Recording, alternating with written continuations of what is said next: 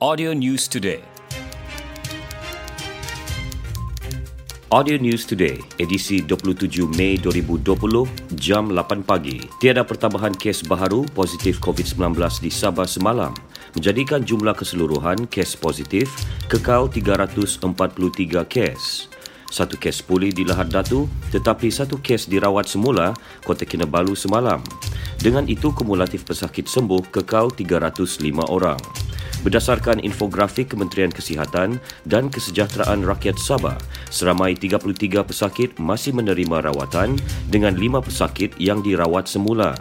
Sebanyak 11 daerah di negeri ini merekodkan kes aktif dengan Kota Kinabalu mencatat jumlah kes aktif tertinggi iaitu 11 kes diikuti Lahad Datu 4 kes. Sementara tiga kes masing-masing di Tawau, Kinabatangan, Tuaran dan Sempurna manakala dua kes di Keningau. Empat daerah merekodkan satu kes aktif iaitu Penampang, Beaufort, Ranau dan Kota Marudu. Jumlah kematian kekal lima kes. Parti Solidariti Tanah Airku Star Sabah akan menganjurkan forum bagi mendapatkan pandangan umum dan cadangan mengenai cara untuk menangani isu pendatang tanpa izin yang berlanjutan sejak sekian lama di Sabah. Forum itu akan diadakan di Kota Kinabalu tahun ini selepas Perintah Kawalan Pergerakan berakhir.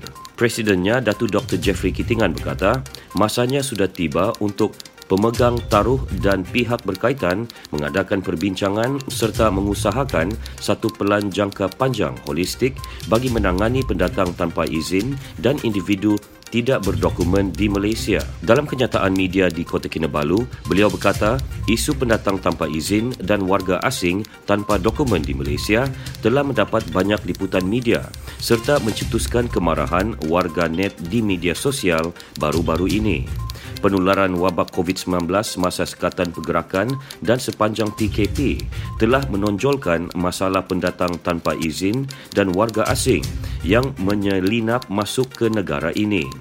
Isu pendatang tanpa izin dihangatkan lagi dengan laporan kejayaan polis mencegah pendatang tanpa izin daripada dibawa masuk oleh pihak tidak bertanggungjawab di pantai timur Sabah. Hampir 4,000 pelajar Sabah dari Institusi Pengajian Tinggi IPT di Semenanjung dan Sarawak dijangka balik ke negeri ini secara berperingkat dalam tempoh lima hari. Lebih seribu pelajar IPT Sabah pulang ke negeri ini menaiki empat pesawat sewa khas semalam. Menteri Pelajaran dan Inovasi Negeri, Datu Dr. Yusuf Yaakob meminta ibu bapa agar bekerjasama memastikan anak mereka sentiasa mematuhi arahan kuarantin di rumah. Ia penting bagi memastikan kes pelajar IPT Sabah melanggar perintah kuarantin di rumah tidak berulang. Beliau ditemui pemberita di lapangan terbang antarabangsa Kota Kinabalu selepas menyambut ketibaan pelajar Sabah dari Semenanjung dan Sarawak. Bermula semalam, pelajar Sabah yang balik dari Institusi Pengajian Tinggi IPT di Semenanjung dan Sarawak tidak lagi perlu menjalani ujian COVID-19 di lapangan terbang.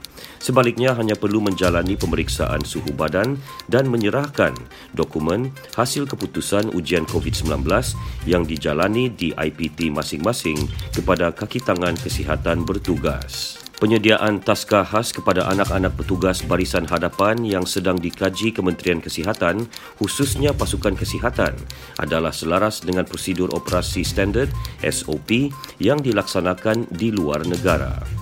Penasihat khas kepada Perdana Menteri mengenai kesihatan awam, Tan Sri Dr. Jemilah Mahmud berkata, SOP itu dilihat melalui amalan terbaik yang dilaksanakan Center for Disease Control di Amerika Syarikat dan United Kingdom.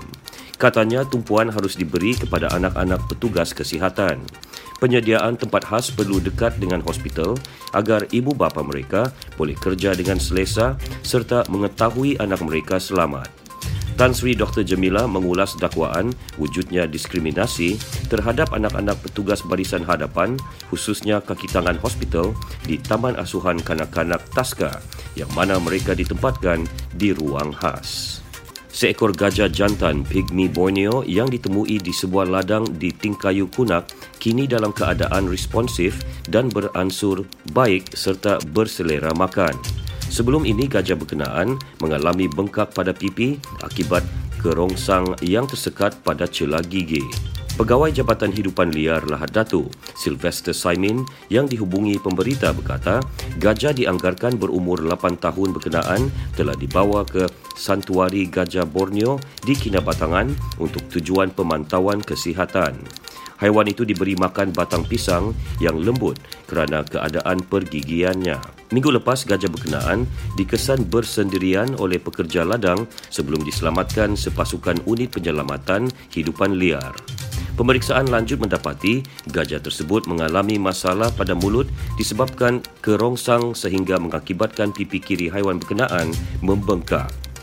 Difahamkan gajah itu akan menjalani pemeriksaan X-ray pergigian untuk diagnosis lebih lanjut. Hadiah keseluruhan bernilai RM10,000 menanti juara kejohanan keamatan Raya e-sports yang berlangsung dari 25 Mei hingga 31 Mei ini. Kejohanan bertujuan mencungkil bakat baharu khususnya golongan belia ketika pelaksanaan Perintah Kawalan Pergerakan Bersyarat PKPB.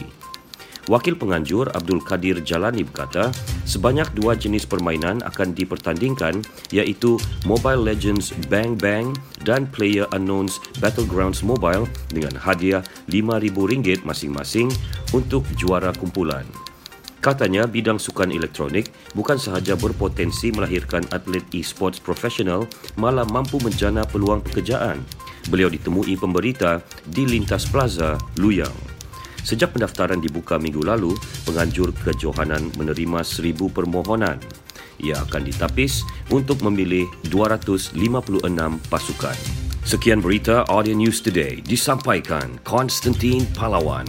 Audio News Today diterbitkan Il Communications dan diedarkan dengan kerjasama Sabah Info. Audio News Today mengucapkan Selamat Hari Raya Aidilfitri.